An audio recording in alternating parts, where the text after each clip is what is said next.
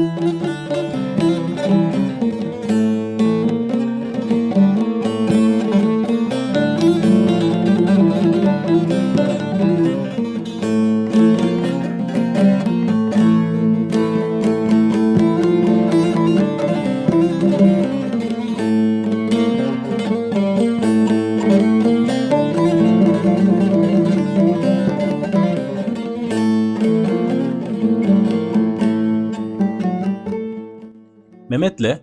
Antalya'nın girişi sayılabilecek bir yerde Kepez'deki serada buluştuk.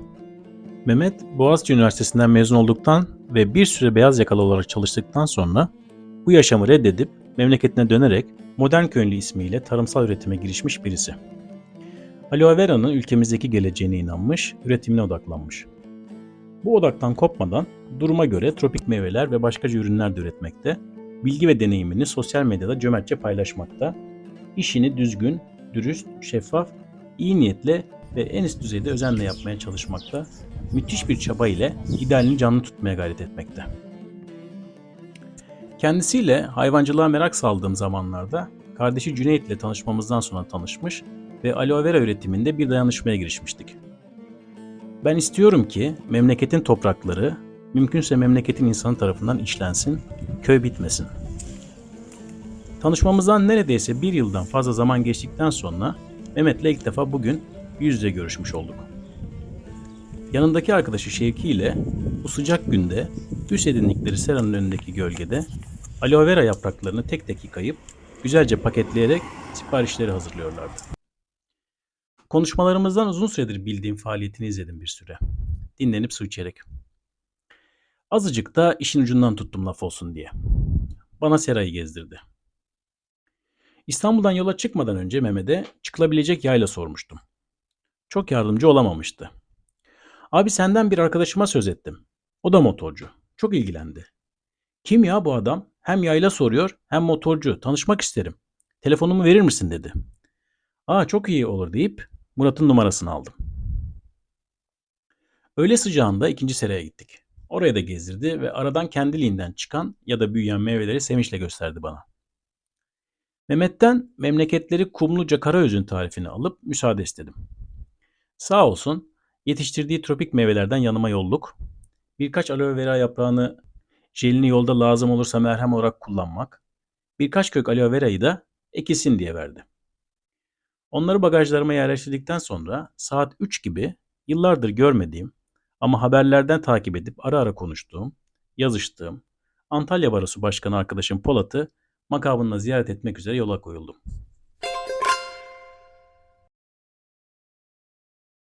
Baro sakin.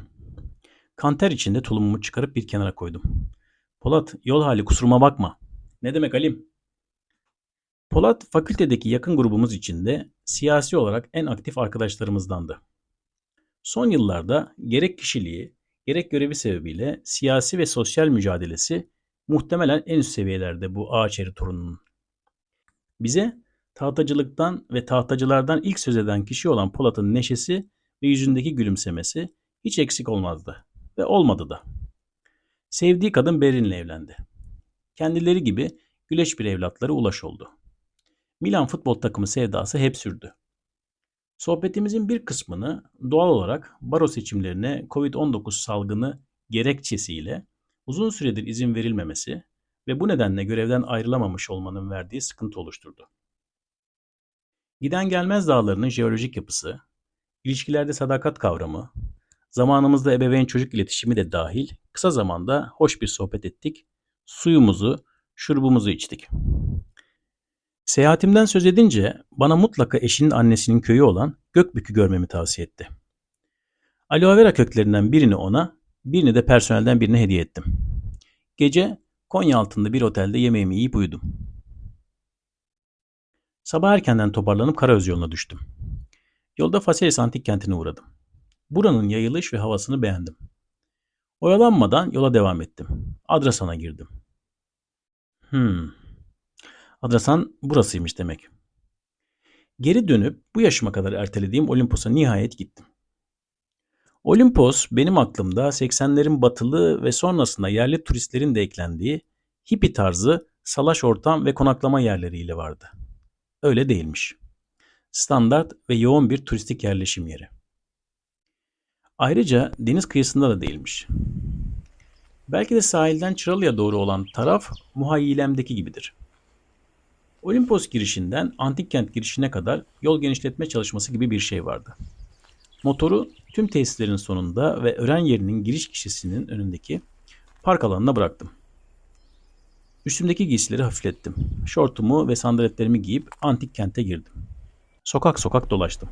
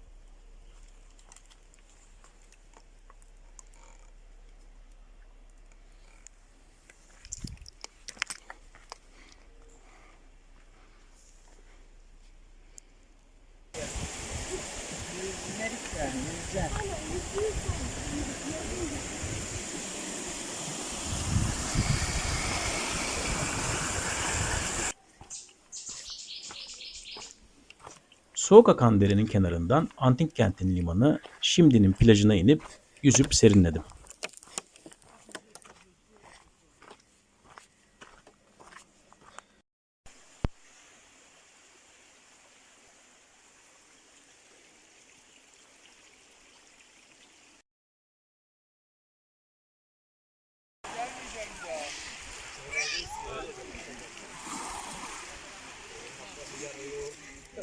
Geri döndüm ve yola devam ettim. Öğleden sonra saat 2 gibi Karaöz'de Cüneyt'in işlettiği Dharma Bums Camping and Fun'a vardım. Cüneyt de turizm işinden sıyrılıp hayvancılık yapacaktı. Ama tam olarak henüz gerçekleştiremedi. Cüneyt yok. Beni oraya çekip çeviren Caner hoş karşıladı. Geleceğimden haberi varmış. Kampingde ağaç gölgesi olmaması dikkatimi çekti. Motoru civardaki tek ağaç gölgesine park ettim. Sonra Caner açıkladı. Mekanı bu yıl kiralamışlar. Mal sahipleri uzun süreli kiralamaya yanaşmadığı için pek kalıcı yatırım yapamıyorlarmış. Gölge işini palmiye yapraklı ve tüllü çardaklarla çözmüşler şimdilik. Alana çok sayıda ağaç dikmişler. Kendi elleriyle ahşaptan ateş başında oturma grupları, voleybol sahası, duş, tuvalet gibi tesisler yapmışlar. Biz barın önünde ve çardağın gölgesinde oturduk. Az ve yerel malzemeyle özenli bir şeyler ortaya çıkarmaya çalıştıkları belli. Barın arkasındaki, çardağın gölgelediği yeşil kapının üstündeki Jack Kerouac fotoğrafı Cüneyt'in uzaktan gözlemlemekte olduğum hayata bakışının ve ortamdaki beat kuşağı esintisinin mühri gibi. Peki ama din neredeydi? Bir dönem Kerouac, Richard Brautigan, William Burroughs gibi çekirdek beat kuşağı yazarlarının kitapları hayatımızda geniş yer tuttu. Bazılarının e ne anlatıyor bu kitap? Ne oldu burada diyerek pek bir şeye benzetemediği metinleri okumak, bu kuşağın öncül ve ardıllarından haberdar olup onları da okumak ve bu insanlardan ve hayatlarından söz etmek hoşumuza gidiyordu. Evet, belki ben de Kerouac'ın yoldasının bir yol hikayesinden başka bir şey olduğunu söyleyemem. Bu az bir şey mi? Ancak sanırım Beat kuşağının popüler, egemen olanın dışında kalması, kalma eğilimi, içten dürtülerinin peşinde bir hayat sürme gayreti, iyi niyetli görünen tavırları, sakinlik ve basitlikleri, maddi olarak azla yetinmeleri, sıkı kalıplara bağlı kalmadan kişisel meraklarının motivasyonu ile birçok farklı alanla ilgilenerek kendilerini renklendirmeleri, bu renkler belki gelecekte hippie neslinin renklerine dönüşmüştür, zenginleştirmeleri ve duygusal insanlar olmaları ilgimizi çekiyordu. E, ne anlatıyor bu sorusunun cevabı? Hikayenin bir karakterin hislerini duyumsamaya başladığınızda verilmeye başlıyor. Ve işte o zaman yazar sizinle birebir sohbete girişiyor. Siz de böylece bir kitaptan bir başka kitaba sallanıp yuvarlanıyordunuz. Rock and roll. Yanılmıyorsam Jorge Luis Borges'ti bir kitabın insanı ancak başka bir kitaba götüreceğini söyleyen. Hayatımın herhangi bir döneminde kendimi bir sıfatla ya da aidiyetle tanımlama gereği duymadım. Fakat söylemeliyim ki 90'ların başı ve ortasında Beyoğlu merkez olmak üzere kimilerinin hayatında ve zihninde beat ritimleri çalındı.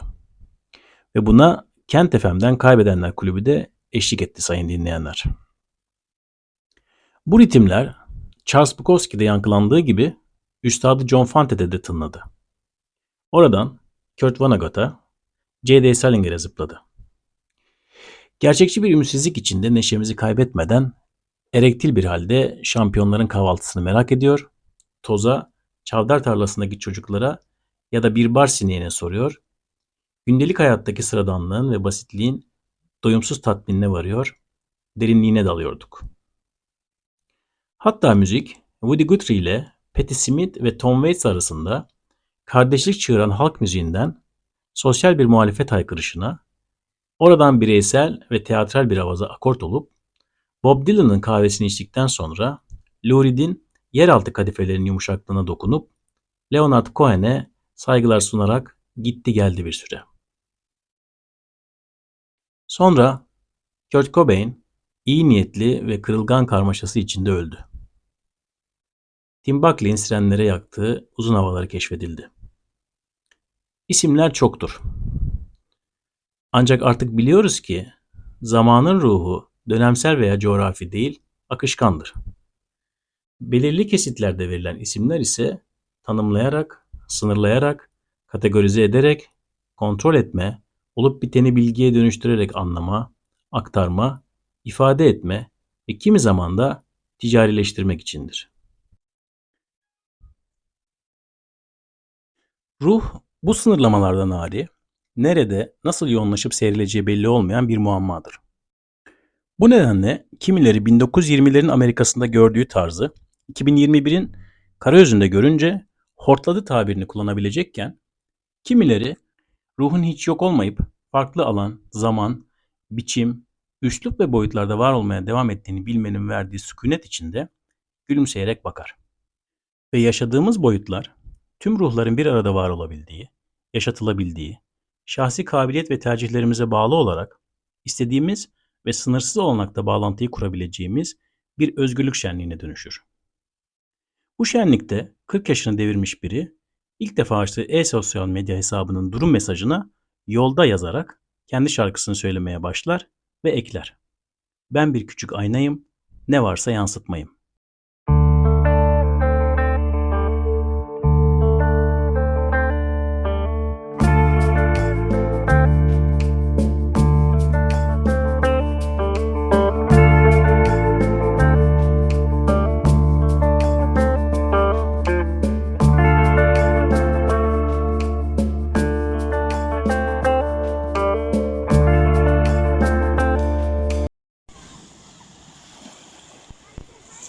Öğleden sonranın miskinliği içindeki bu koya uzanan köyün yerlisi olan üç gençle yolculuğum ve yolculuklarım üzerine sohbet ederek ve sallama çay içerek yorgunluğumu attım.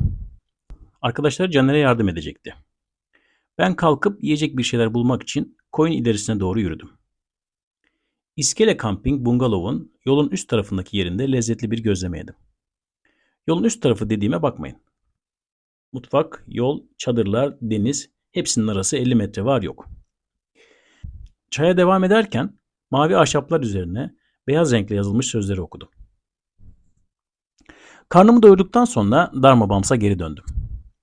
İleride Adrasan köyüne doğru Korsan Koyu ve Gelidonya feneri varmış. Fener gün batımında harikaymış. Vakti biraz ona göre, biraz keyfime göre ayarlamaya çalışarak motorla önce Korsan Koyu'na demir attım. Yazık. Güzelim yerde deniz hayli kirli. Aslında nedense Karayüz koyunda biraz kirlilik meselesi var gibi geldi bana. Tepelere konuşlanmış siteler ve arıtma atık su sistemleri ile ilgili bir sorun olabilir mi? Devam ettim.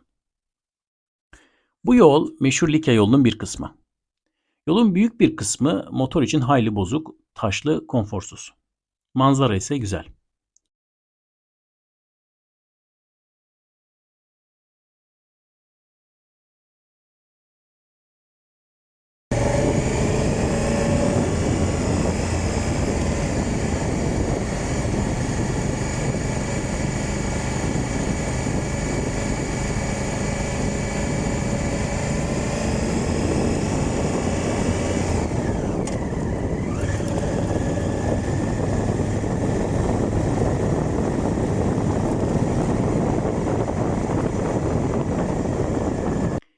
Gildonya fenerine çıkılan patikanın başladığı yere geldim. Motoru burada bıraktım. Üstüm hafif gelmiştim. Ne de olsa trafiğe kapalı özel alan. Elimde küçük su şişem, Kızılçam ormanının içinde dar ve açık kahverengi patikadan yukarıya tempolu bir şekilde tırmanmaya başladım. Burası 1972 yılında Milli Park ilan edilmiş olan Bey Dağları Sahil Milli Parkı'na dahil. Bilgilendirme tabelasına göre Batı Torosları oluşturan genç Bey Dağları kaya itibariyle başlıca serpentin, araya gireyim, dış görünümü yılan derisine benzediği için bu taşa yılan taşı da denirmiş ve kalkerden oluşmaktaymış. Genç dediği dikkatinizi çekti değil mi? Kıyı bölgelerde kızılçam olan orman örtüsü yükseldikçe yerini karaçam ve sedire bırakmaktaymış. Sedirlerle birkaç randevu ayarlamıştım. Bakalım nasıl geçecek. Park sınırları içerisinde 865'e yakın bitki türü bulunmakta olup bunların 22 tanesi parka özgü endemik türmüş. Yolda bazı ağaçların kırılıp yere düştüğünü görüyorum. Bu seyahati yaptığım Mayıs 2021'de ülkemizin başta güneybatısını yakıp kül eden orman yangınları başlamamıştı. Yangınlar Ağustos 2021'de çıktı. Yangın günlerinde Cüneyt ve Karaöz ahalisi takımlar oluşturup gecelerce nöbet tuttular bu ormanlarda. Sahi yangınlardan sonra ne oldu? Yolu yarıladıktan sonra ikinci kestirmeden patikanın iyice dikleştiği yerden devam ediyorum. Sıradaki bilgilendirme tabelası Bey Dağları Sahil Milli Parkı'nın faunası ile ilgili. Milli Park'ta yaban keçisi, şah kartal, vaşak, sincap, oklu kirpi, karakulak, kurt, tilki gibi ender türler belirlenmiş. 3 endemik kelebek türü bulunmaktaymış. 465 kuş türünün 72 tanesi Milli Park'ta barınmaktaymış. Ayrıca Likya semenderi, Akdeniz foku, deniz kaplumbağaları da parkın önemli türlerindenmiş. Tabeladan sağa yukarı doğru dönünce ileride feneri gördüm. Deniz fenerlerini severim. Şık ve çekici bulurum. Tempomu biraz daha arttırıp soluk soluğa fenere vardım. Buraya tırmanışım yaklaşık 45 dakika sürdü. Bulunduğum yerden 5 adalar görünüyor.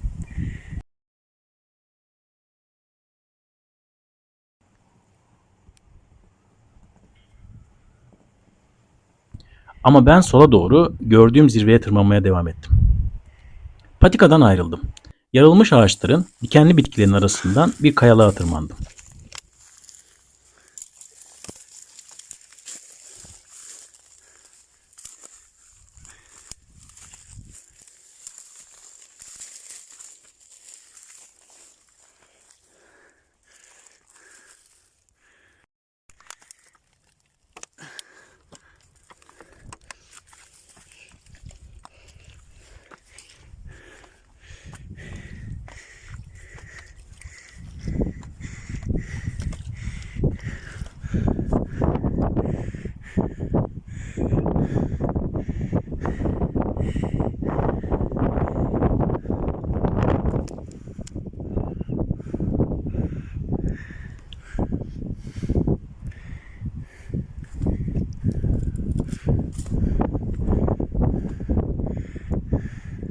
Gelidonya burnunun üstüne çıktım sayılır.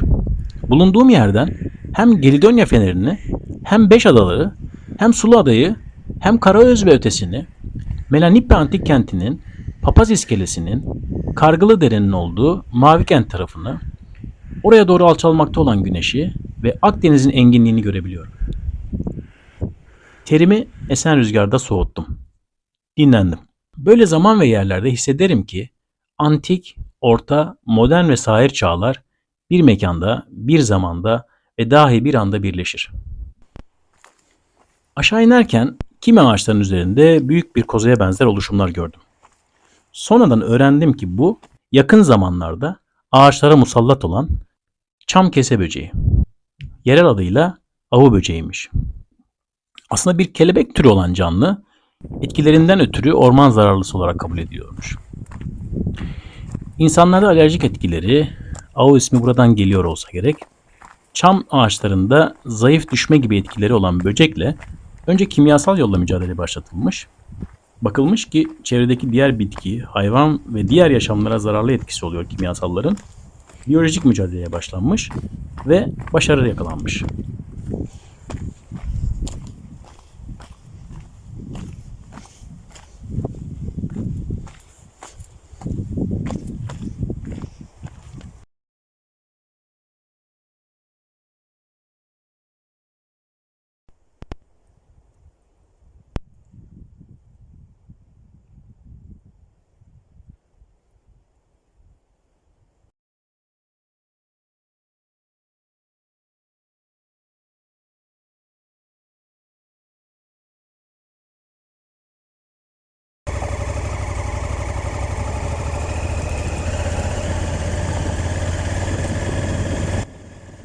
Tıngır mıngır kampinge döndüm. Murat'ı aradım. Antalya'ya gelip de yayla soran pek olmaz. Herkes deniz sorar. Bu nedenle merak ettim, tanışmak istedim. Eğer istersen ben yarın yaylada olacağım. Sabahtan biraz işlerim var. Gelmek istersen sana yol tariflerini atayım. Çok iyi olur. Tamam. Sabah erkenden çıkarım. Yaylada da telefon çekmez. O nedenle belli bir saat kararlaştıralım ki ben o saatte biraz aşağı inip seni karşılayayım da yolu karıştırma. Tamam. Saati kararlaştırdık. Murat harika detaylarla yolu tarif etti.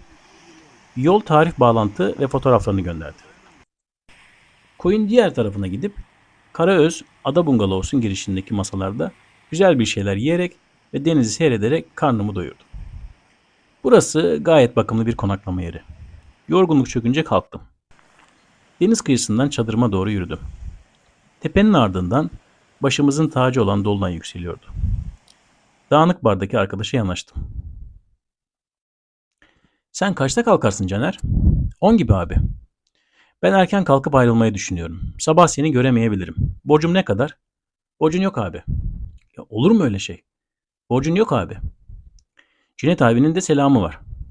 Yahu bir katkımız olsaydı yeni yer. Olmaz abi. Kesinlikle olmaz. Peki her şey için teşekkür ederim. Güzel yermiş burası. Umarım daha iyi olur. Cüneyt'e selamlarımı ilet. Tamam abi.